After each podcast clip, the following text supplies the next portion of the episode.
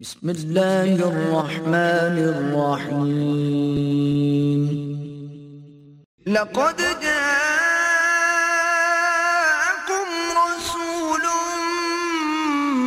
من أنفسكم عزيز عليه ما عنتم حريص عليكم بالمؤمنين رؤوف رحيم.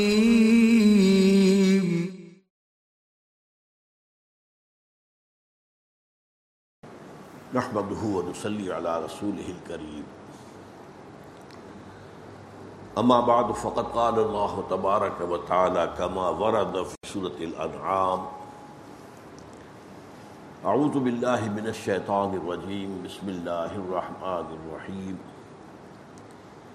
من جاء بالحسنة فله عشر أمثالها.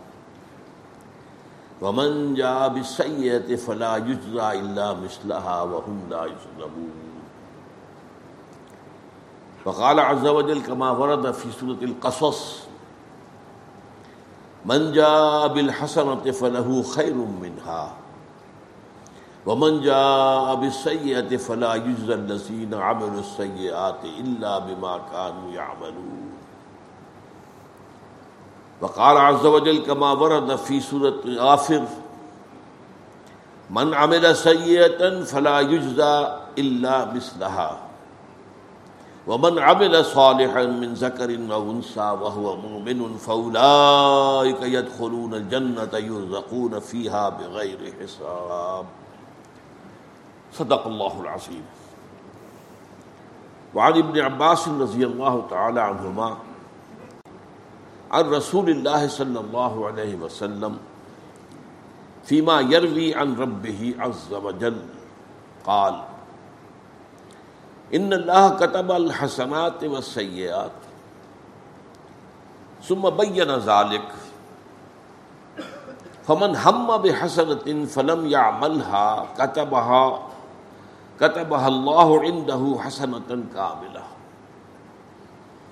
فإن هم بها فعملها كتبها الله عنده عشر حسنات إلى سبعمائة ضعف إلى أضعاف كثيرة وإن هم بسيئة فلم يعملها كتبها الله عنده حسنة كاملة وإن هم بها فعمل بها فعملها كتبها الله سيئة واحدة رواه الامام البخاری والامام مسلم رحمهم الله رب اشرح لي صدري ويسر لي امري واحلل عقدة من لساني يفقهوا قولي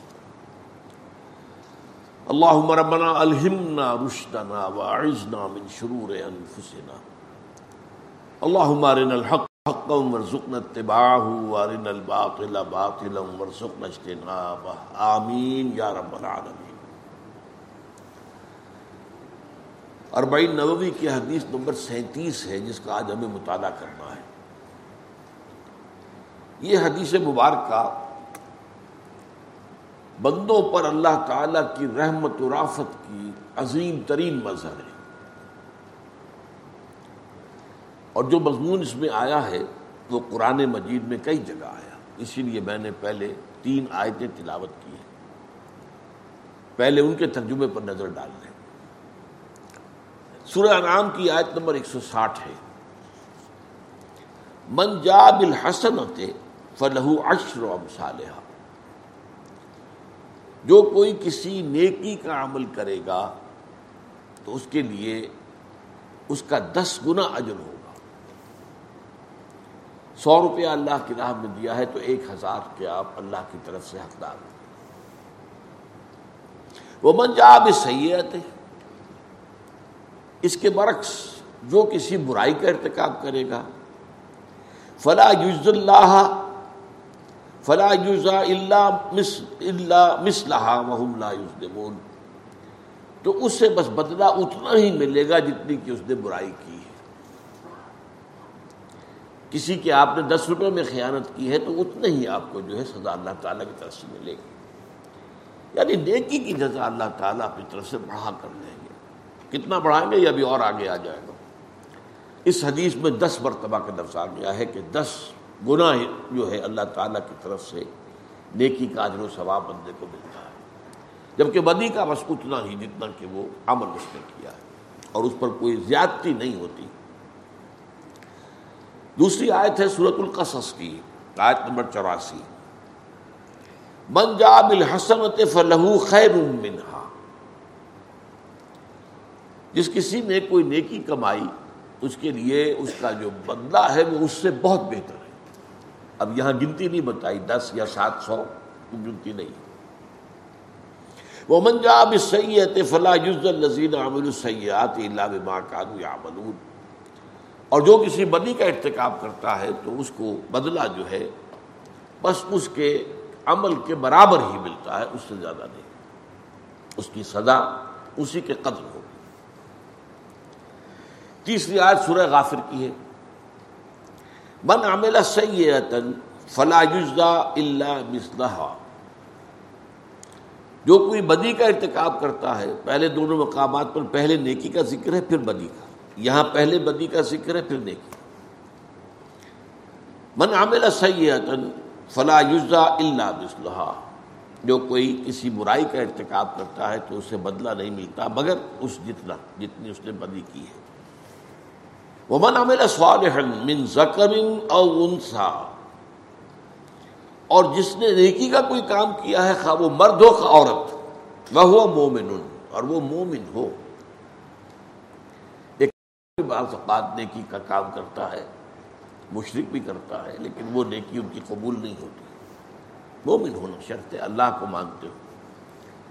یہ ہمارا جو مطالعہ قرآن حکیم کا منتخب نصاب، اس کا دس نمبر دو ہے یہ۔ ليس البر ان تولوا وجوهكم قبل المشرق والمغرب ولكن البر من آمن بالله واليوم الآخر والملائكة والكتاب والنبيين وآتى المال على حبه ذوي القربى واليتامى والمساكين پھر وہ بہت سی نیکیوں کا تذکرہ ہے لیکن پہلی شرط اول ایمان ہے۔ کیونکہ ایمان جو ہے اس سے حقیقت نیت کا تعین ہوتا ہے۔ آپ نیکی کرنے کس لیے؟ اگر تو اللہ پر ایمان ہے تو اللہ کے لیے اور اللہ کے اجر و ثواب کے لیے۔ نہیں ہے تو ریاکاری ہو رہی ہوگی۔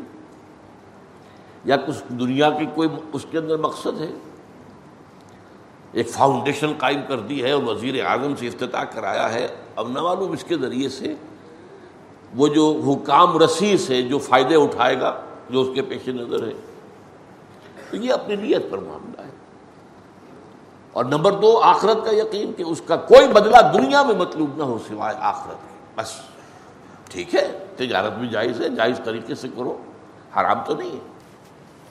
لیکن اگر نیکی کا کام کر رہے ہو، اس کا کوئی بدلہ دنیا میں اگر مطلوب ہے تو وہ نیکی نہیں، نفی ہو جائے۔ لئی سلبران تو حکم قبل المشرق والمغرب۔ یہ نیکی یہی نہیں ہے کہ اپنے چہرے مشرق اور مغرب کی طرف ولكن البر من آمن بالله واليوم الاخر والملائكه والكتاب والنبيين پھر ہے نیکیوں کا تذکرہ۔ وات المال على حبه ذوي القربى واليتامى والمساكين وابن السبيل والسائلين وفي الرقاب۔ واقام الصلاه واتى الزكاه والموفون بعهدهم اذا عهدوا والصابرين في الباساء والضراء وحين الباس یہ اصل میں حقیقت بر و تقوا اور نیکی کی حقیقت ورچو اسلام کے نزدیک کیا ہے قرآن؟ اس پر یہ عظیم ترین آیت ہے۔ یہی وجہ ہے کہ ہمارا جو مطالعہ قرآن حکیم کا منتخب نصاب ہے، اس کا دوسرا درس ہے، اہم ترین۔ بہرحال یہاں فرمایا، من عمل سید فلا یجزا الا مثلها ومن عمل صالحا من ذکر او انثى وهو مؤمن فاولئك يدخلون الجنه يرزقون فيها بغیر حساب۔ تو وہ لوگ ہوں گے کہ جو جنت میں داخل کیے جائیں گے اور وہاں انہیں جو کچھ ملے گا وہ کسی حساب کتاب سے ماورا ہوگا۔ وہ دس گنا، سات سو گنا اس کو چھوڑو، اس کا تو کوئی حساب کتاب ممکن ہی نہیں، تو ان کے لیے جنت میں۔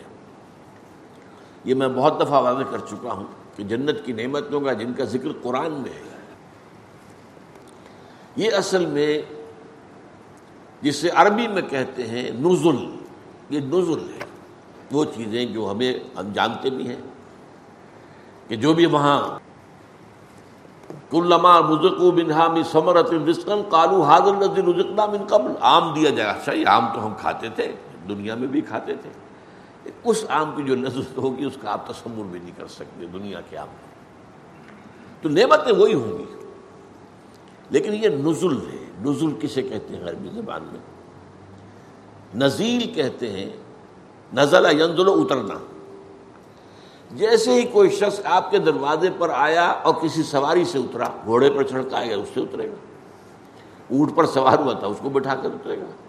کار پر آیا، کار سے اترے گا۔ نزیل ہے اب یہ۔ تو فوراً آپ پیش کرتے ہیں، کوئی موسم کے مطابق، کوئی ٹھنڈا، کوئی گرم، وہ تو بھاگ کر فوراً پیش کر دیں گے۔ اس کو کہتے نزل، جو کسی مہمان کی آمد کے فوراً بعد پیش کر دیا جائے اب وہ آپ کے یہاں مقیم ہو گیا، اب وہ ضیف ہے ضیف مہمان۔ یہ ضیافت جو ہونی ہے اہل جنت کی، یہ ان نعمتوں کے ذریعے ہوگی جس کا ہم تصور بھی نہیں کر سکتے۔ حدیث میں آیا، مالا عین رات بلا ظلم سمیت وما خطر اعلی قلب بشر۔ یہ ضیافت جو ہوگی وہاں بعد میں، وہ تو حقیقت کہا کہ وہ ایسی چیزیں ہیں جو نہ کسی آنکھ نے دیکھی، نہ کسی کان نے سنی، نہ کسی کے دل میں اس کا احساس و خیال تک وارد ہوا تو قرآن مجید میں جب بھی آپ اس کو دیکھیں تو اب نظم کے اندر وہ کیا گیا ہے، اس کی بھی کیا، اس کی توجہ ہے عقلی۔ وہ ساری دنیاوی نعمتیں جن سے انسان نے اپنے آپ کو روکے رکھا، یا تو حلال اور حرام کی وجہ سے، یہ حرام ہے، میں تو نہیں دے سکتا، میرا دل تو چاہتا ہے، حرام ہے، روکے رکھا اپنے آپ یا ان نعمتوں سے اس لیے وہ لطف اندوز نہیں ہو سکا کہ وہ لگا ہوا ہے اللہ کے دین کی جد و جہد کے اندر۔ اچھا کھانا اچھا پہننا حرام نہیں ہے۔ کل من ہر رما زینت اللہ اخرج علیہ بات وہ من رزق اچھی کھانے کی چیزیں کس کے لیے بنائی اللہ نے؟ یہ پھل کس کے لیے؟ دنیا میں تو یہ اہل ایمان کے لیے تو ہے، کافروں کو بھی اللہ دے دیتا ہے، لیکن خالص ہو جائیں گی اہل ایمان کے لیے قیامت کے دن۔ پھر وہاں کافروں کا حصہ نہیں ہوگا۔ لیکن فرض کیجیے، آپ تو لگے ہوئے ہیں انقلابی جد و جہد میں۔ آپ کا وقت لگ رہا ہے اللہ کے دین کو پھیلانے اور غالب کرنے کی جد و جہد میں۔ تو آپ دنیا تو زیادہ نہیں کما پائیں گے۔ جب دنیا زیادہ نہیں کما پائیں گے تو ان نعمتوں سے لطف اندوز نہیں ہو سکتے۔ کہاں آم خرید کر کھا سکیں گے آپ؟ وہ تو دو وقت کی روٹی مل جائے، بہت غنیمت ہے۔ تو یا تو حلال اور حرام پر کار بند ہونے کی وجہ سے بندہ مومن ان نعمتوں سے محروم ہو گیا۔ یا یہ ہے کہ وہ اپنی جو توجہ ہے اور اپنا جو مصروفیت ہے وہ دین کے لیے لگا کر، اب ظاہر بات ہے اس کے پاس وقت نہیں ہے کہ زیادہ کمائے اس کی وجہ سے محروم۔ اب اس کا منطقی طور پر بدلہ یہ ہونا چاہیے کہ وہ نعمتیں اسے آخرت میں بھرپور طریقے پر مل جائیں۔ دس از دی لاجک میں اٹ تم دنیا میں ان نعمتوں سے محروم رہے تھے نا؟ تم نے حرام کمائی نہیں کی کہ آپ اس سے استفادہ کر سکتے۔ کون نہیں چاہتا کہ جب بھی شام کو گھر آئے اپنے بچوں کے لیے پھلوں کا ٹوکرا بھر کے لائے؟ کون نہیں چاہتا؟ لیکن نہیں، ایک شخص حلال کی کمائی کر رہا کیسے دے دے؟ کیسے کھائے گا؟ کیسے کھلائے گا؟ تو اب یہ جو ہے، اسی لیے میں کہا کرتا ہوں کچھ لوگ کہتے ہیں، یہ کیا بات ہے قرآن کرتا ہے؟ یہ شرابن تہورا ہوگی اور یہ شہد ہوگا اور یہ دودھ ہوگا اور یہ پھل ہوں گے اور یہ باغات ہوں گے اور یہ حوریں ہوں گی اور یہ ان کے خدمت گار غلمان ہوں گے، یہ کیا چیز ہے؟ یہ بعض لوگ جو ہیں، جن کے اوپر ذرا تصوف کا رنگ چڑھ جاتا ہے، وہ ہے اپنی جگہ پر۔ اگلا جو ہمارا حدیث کا درس ہے، وہ تصوف کے موضوع پر ہے۔ اور وہ بھی حضور کی اہم ترین احادیث میں سے، یہ میں آج ہی آپ کو بتا رہا ہوں۔ لیکن جن پر یہ رنگ چڑھ جاتا ہے وہ پھر کہتے ہیں یہ کیا جی یہ تو کچھ سمجھ میں نہیں آ رہی۔ سینشول جو یہ گریٹیفیکیشن کی چیزیں جنت میں بتائی جا رہی یہ تو بڑی گھٹیا چیزیں ہیں۔ نہیں۔ میرا جواب یہ نہیں۔ ان چیزوں سے ایک بندہ مومن دنیا میں رکا رہا، محروم رہا، تو اس کا اصل منطقی طور پر اس کا بدلہ یہ ہونا چاہیے کہ وہ نعمتیں بھرپور ترین سطح پر اسے آخر میں البتہ یہ سب کچھ صرف نزل ہے۔ جو اس کی نعمتیں ہیں، ان کا تو آپ تصور کر ہی نہیں سکتے، جو پھر آگے اللہ نے دینی مالا عین رات ولا عزن سمیت وما خطر اعلیٰ قلب بشر۔ اور قرآن مجید، یہ تو حدیث ہے جو میں نے بتایا، قرآن میں بھی ہے۔ فلا تعلم نفس ما سے افی من قرۃ اعین۔ کوئی نہیں جانتا جو چیزیں اللہ تعالیٰ نے اپنے ان بندوں کے لیے چھپا کر رکھی ہوئی ہیں جن میں آنکھوں کی ٹھنڈک ہوگی۔ ان کو کوئی نہیں جانتا۔ بہرحال یہاں جو کہا گیا بغیر حساب، وہ تو رزق دیے جائیں گے بغیر حساب۔ اب آئیے حدیث کی طرف۔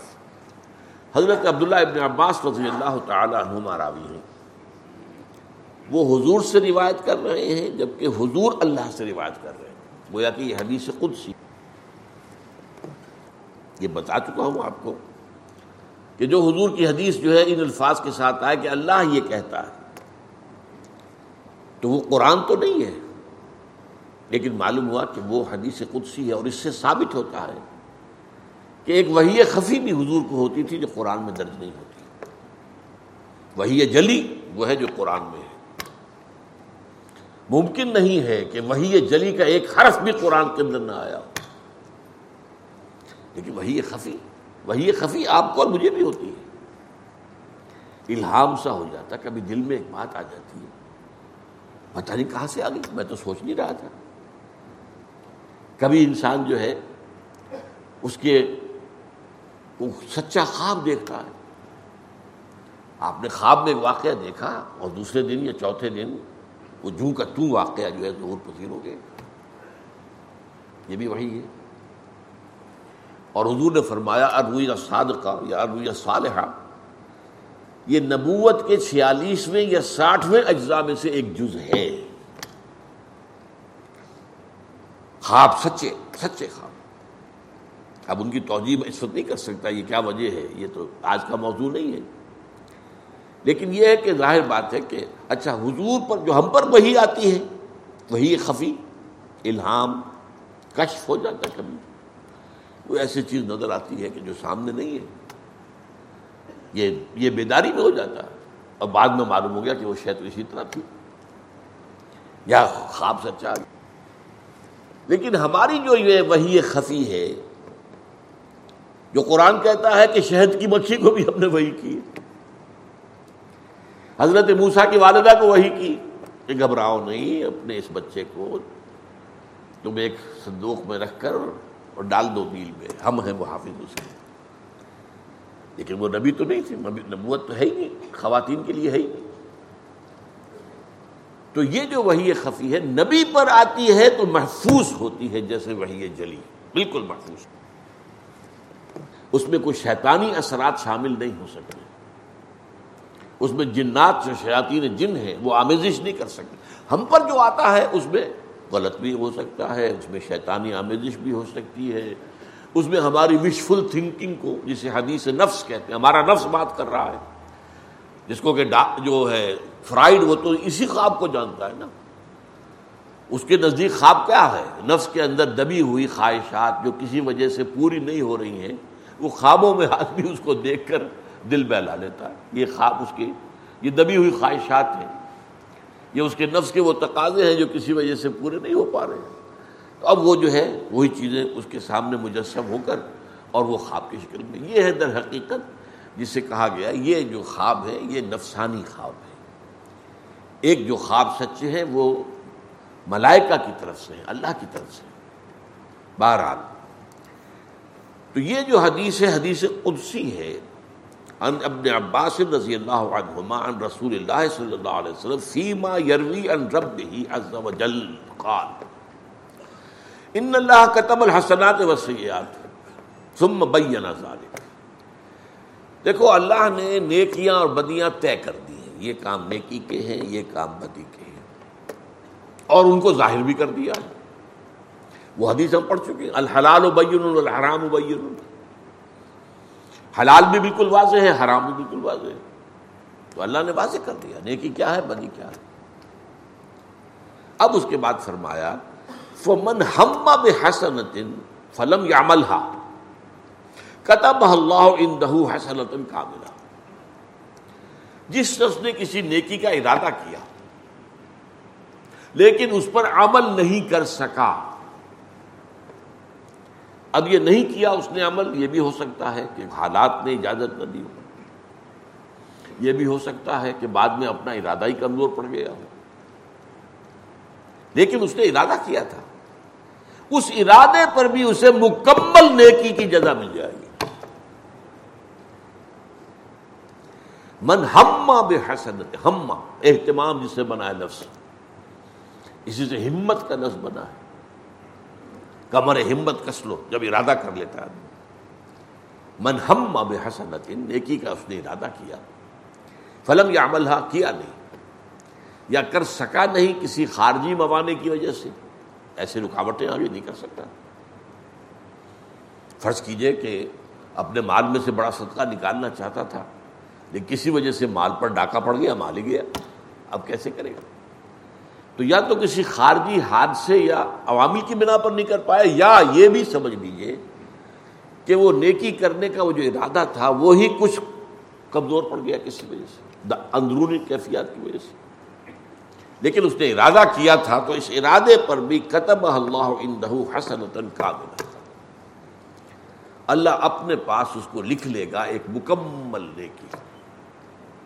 فین ہما بہا فامل اور اگر اس نے ارادہ کیا اور عمل بھی کر لیا کتب اللہ اندہ پھر اللہ لکھ لیتا ہے اسے اپنے پاس اشرا حسنات دس نے کیا جو ہم نے حدیث پہ، اب قرآن کی آج پہلے پڑھی تھی منجاب الحسنت فلح اشر و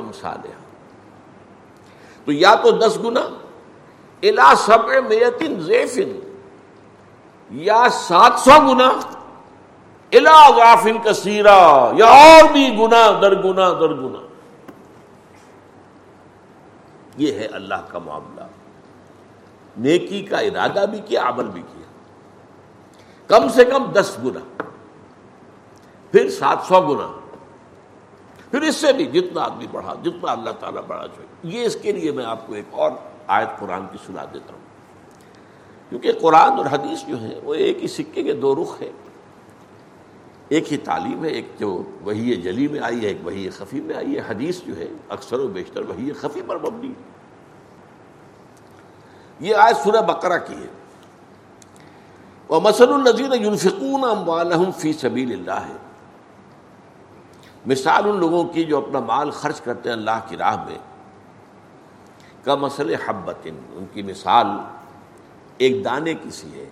گندم کا دانہ یا پھر غور دانہ، چاول کا دانہ، چنے کا دانہ، اسے آپ نے زمین میں بو دیا۔ ام بتت سب آسنا اب اس سے جو بھی گندم کا پودا بنا، اس میں سات سٹے گندم کے لگے ہوئے۔ یا مکئی کا پودا بنا، مکئی کے سات سٹے لگے ہوئے۔ فی کلو سنبل میں تو ہبا اور ہر سٹے کے اندر سو دانے۔ تو کتنے ہو گئے؟ سات سو۔ وہی حساب جو اس حدیث میں آ رہا ہے۔ قطب اللہ اندہ اشرا حسن الا سبر میں کم از کم دس نے کیا اور اس سے بھی بڑھ کر سات سو گنا تک۔ اور اس کے بعد پھر یہ وہ اللہ شاہ اور اللہ اور بھی دگنا کر دے گا جس کے لیے چاہے گا۔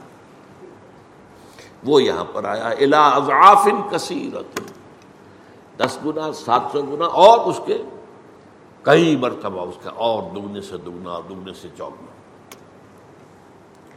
وہ ان ہم بے لم یا عمل اور اگر کسی نے کسی برائی کا ارادہ کیا، پھر عمل نہیں کیا۔ کتب اللہ اندہ حسن تم کا ملا تو اللہ تعالی اس کو اپنے ہاں ایک نیکی درج کر لے۔ اب یہاں میں نے ذرا غور کیا۔ اس نے ارادہ کیا تھا بدی کا۔ اگر کسی خارجی معنی کے تحت نہیں کر پایا، چوری کے ارادے سے نکلا تھا، ابھی پہنچا ہی نہیں تھا کہ پولیس والوں نے دھر لیا، اب وہ تو چوری تو نہیں کر پایا۔ اگر تو ایسا ہے، تو پھر منطق یہ چاہتی ہے کہ اس کے ارادے کا کوئی اسے بدلہ نہیں ملنا چاہیے۔ وہ تو کرنے جا رہا تھا۔ وہ تو خارجی معنی ہو گیا، خارجی ایک سبب ہو گیا جو نہیں کر پایا۔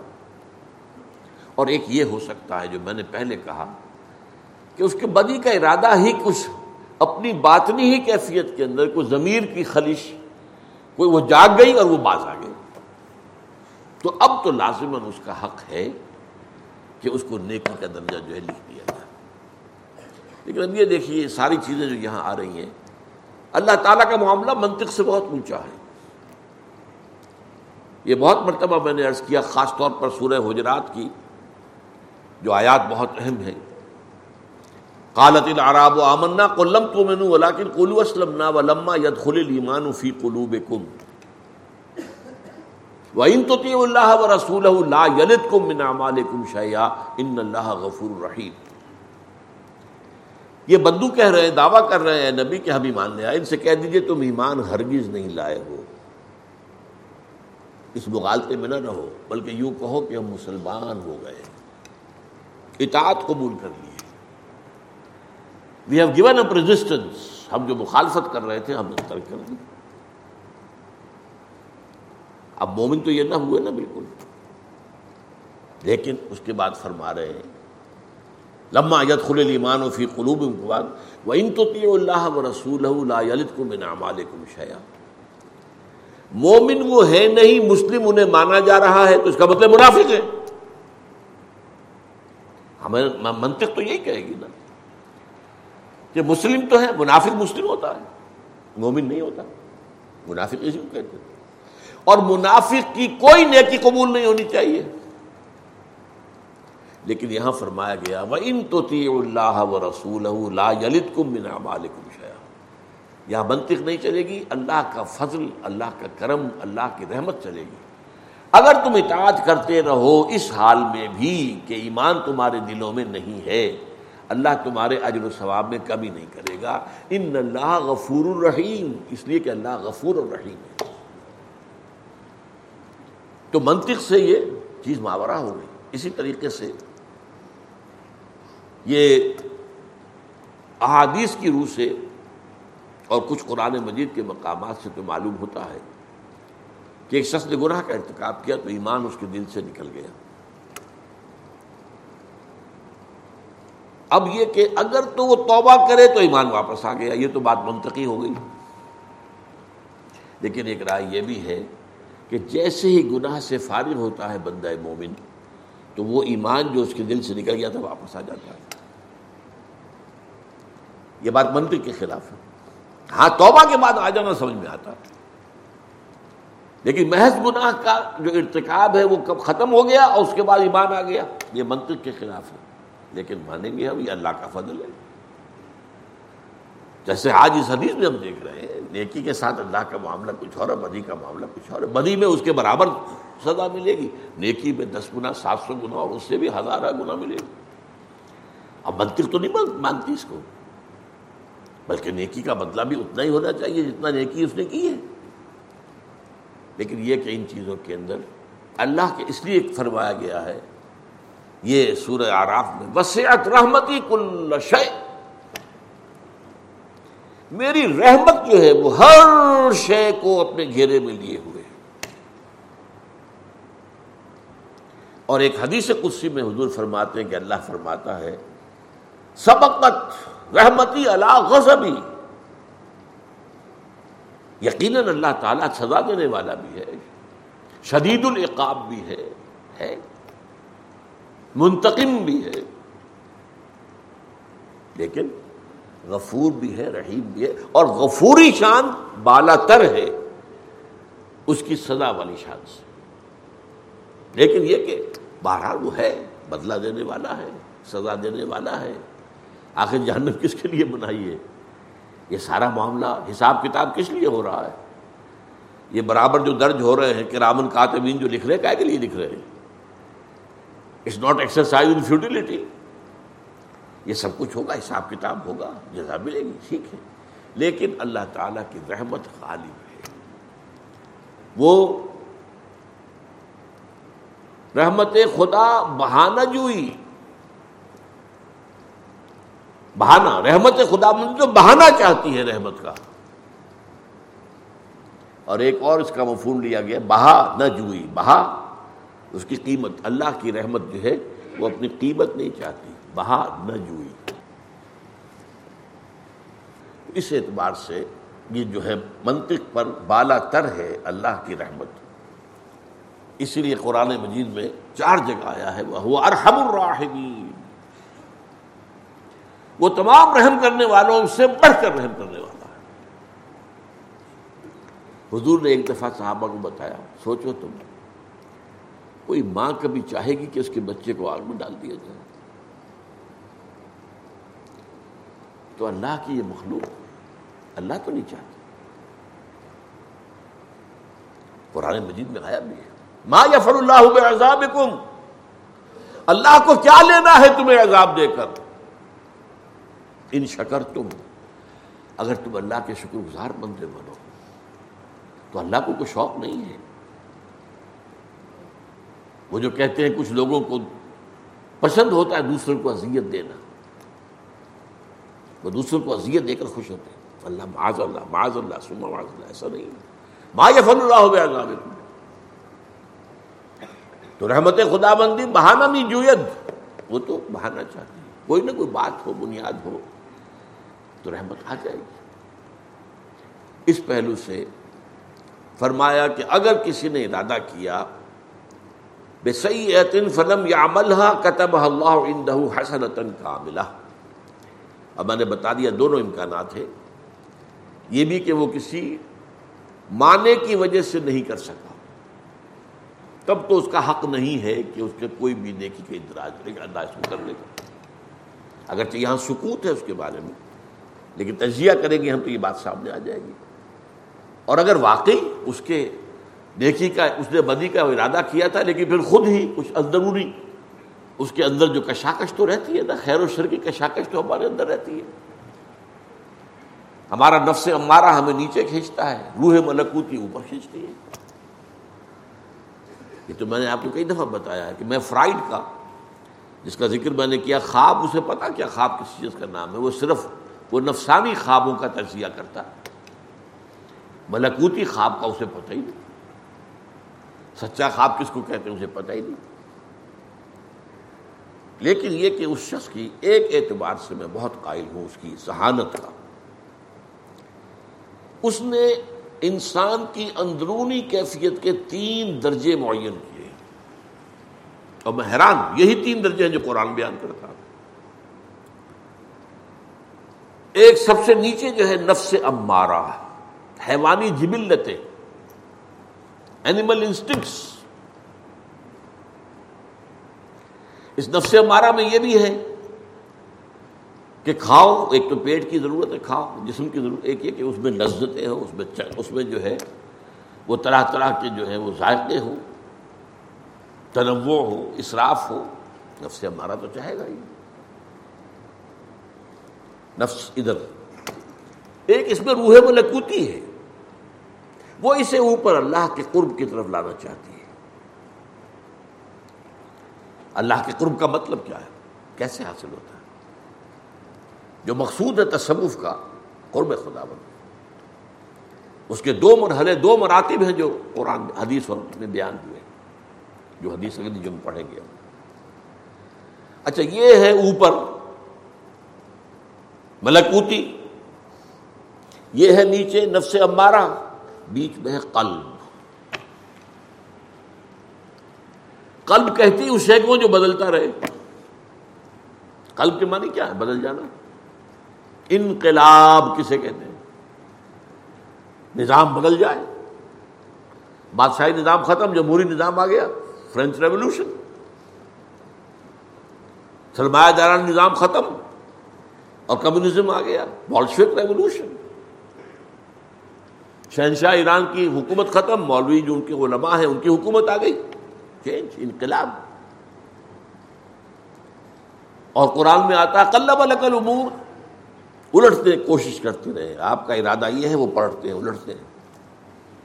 تو در حقیقت یہ قلب جو ہے، اور سب کو معلوم ہے، یہ عضو ایسا ہے جسم کا جس کے لیے ریسٹ ہے ہی نہیں۔ دماغ بھی ریسٹ مانگتا ہے۔ اسے نیند چاہیے۔ البتہ یہ ضرور ہے کہ آپ بہت زیادہ سوئیں گے تو دماغ تو چکی چلنی شروع ہو جائے گی۔ جو اس کی ریکوائرمنٹ ہے وہ پوری ہو گئی تو وہ دماغ چلنا شروع ہو جائے گا وہ خواب دکھانے شروع کر دے گا آپ تو ٹیپ سٹارٹ ہو جائے گی۔ اور اکثر و بیشتر نفسانی خواب ہی ہوتے ہیں، نفس ہمارا کے ہوتے ہیں۔ جن کا ماہر جو ہے فرائیڈ ہے۔ اب قلب یا تو بھیچ رہا ہے، سکڑ رہا ہے یا پھیل رہا ہے۔ اور اس کے لیے ریسٹ کا کیا مطلب ہے؟ موت۔ تو آپ نے سمجھا؟ اب فرائڈ کیا کہتا ہے؟ نمبر نیچے کا جو ہے، وہ ہے انڈ یا لبیڈو انسان میں جو حیوانی تقاضے ہیں اور حیوانی جو اس کے وہ انسٹنکٹس ہیں جبل لیتے ہیں۔ اور اس کے اوپر جس کو ہم قلب کہتے ہیں وہ ایگو کہتا ہے۔ ایگو۔ ایگو۔ خود ہی۔ اور جو اوپر روح ہے اس کو نہیں پہچان سکا۔ یہ کس شے کا نام ہے صحیح، اوپر کوئی اور چیز۔ وہ کہتا ہے اس کو سپر ایگو۔ اور اس کو ڈیفائن کرتا ہے کہ معاشرے میں جو نیکی اور بدی کے تصورات ہوتے ہیں وہ انسان کو ہانٹ کرتے رہتے ہیں، یہ بھائی تم دیکھو، یہ کام نہ کرو، لوگ کیا کہیں گے؟ تو وہ جو ایک ہوتا ہے معاشرے کے اندر اثر، وہ اس کے اوپر، اس کی ایگو کے اوپر ایک طرح کی مزید ایک رکاوٹ روکتا ہے۔ قرآن نے جو بتایا، جو علم النفس مجھے حاصل ہوا قرآن سے اور حدیث سے، کہ ایک نفس سے ہمارا ہے، ایک روح جو ہے اللہ کی۔ نفق تو فی ہے میری روحی۔ آدم کی تخلیق کے بعد اور اس کے تصویر کے بعد پھر اللہ کہتا ہے وہ نفق تو فی روحی. اس روح کا تعلق ذات باری تعالیٰ کے ساتھ یہ تعلق کیسے ہم نہیں جانتے؟ میں تو کہا کرتا ہوں نا کہ ہم تو یہ بھی نہیں جانتے جان کس چیز کا نام ہے، کہاں ہوتی ہے۔ جان کر آج بھی نہیں معلوم۔ کیا دل کے بند ہونے سے جان گئی؟ یا دماغ کے ڈیڈ ہونے سے یہ فیصلہ کرنا مشکل ہو جاتا ہے ڈاکٹروں کو۔ برین ڈیتھ یا دل کا معاملہ۔ تو یہ اصل میں جان ہے کہاں؟ کس وضو سے وابستہ ہے؟ دل سے وابستہ ہے؟ دماغ سے وابستہ ہے؟ کس چیز سے وابستہ ہے؟ اسی طرح روح کے بارے میں ہم کیا سمجھیں گے؟ روح تو زندگی سے کہیں زیادہ لطیف ترش ہے یہ زندگی تو حیوانی فنومنل ہے۔ This life this is animal life جیسے اور کتے میں ہے، بلے میں ہے، بیل میں ہے، بکرے میں ہے، سب جانے ہیں۔ اور گھاس کے تنکے میں بھی ہے۔ اگر وہ اپنی جڑ کے ساتھ جڑا ہوا ہو تو اس میں بھی لائف ہے۔ نباتاتی لائف اور بایولوجیکل جو ہے، حیواناتی لائف لیکن روح کا تعلق جو ہے، اتصال بے تکیف، بے قیاس۔ ہست رب الناس را با جان ناس۔ ایک اتصال ہے، لیکن اس اتصال کی کیفیت کو ہم نہیں جان سکتے۔ اور اسے کسی نو کے اتصال پر قیاس بھی نہیں کیا جا سکتا۔ اتصال بے تکیف، کیف سے کیسا کیسے، اتصال کیسے ہے؟ یہ انگلیاں متصل ہیں، میں معلوم متصل ہے جیسے حضور نے فرمایا انما بوش تو آنا وسعت و ہاتمین دو انگلیاں آپ نے جوڑ دی۔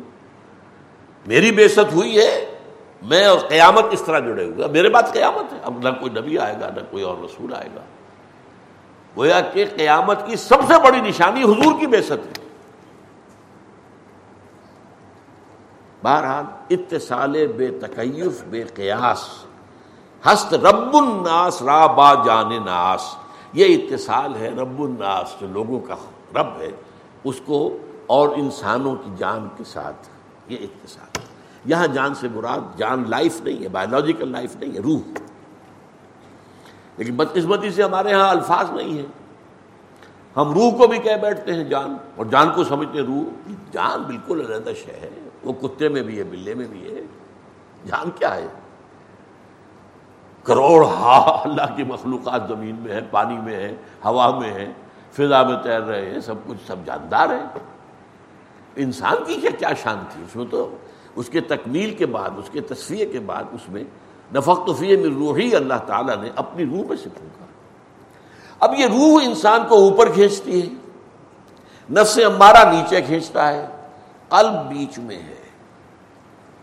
اگر نفس امارہ غالب ہو گیا تو وہ قلب کو اپنی طرف کھینچ لیتا ہے، یہ آئینے کے مانند ہے۔